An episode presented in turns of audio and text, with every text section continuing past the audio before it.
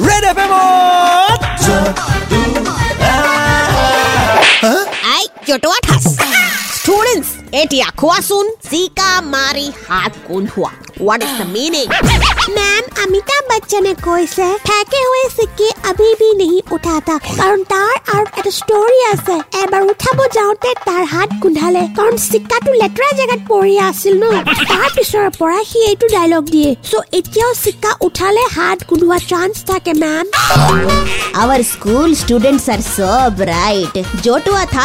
ভুল হওক বা শুদ্ধ হওক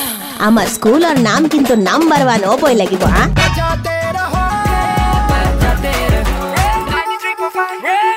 হ'বই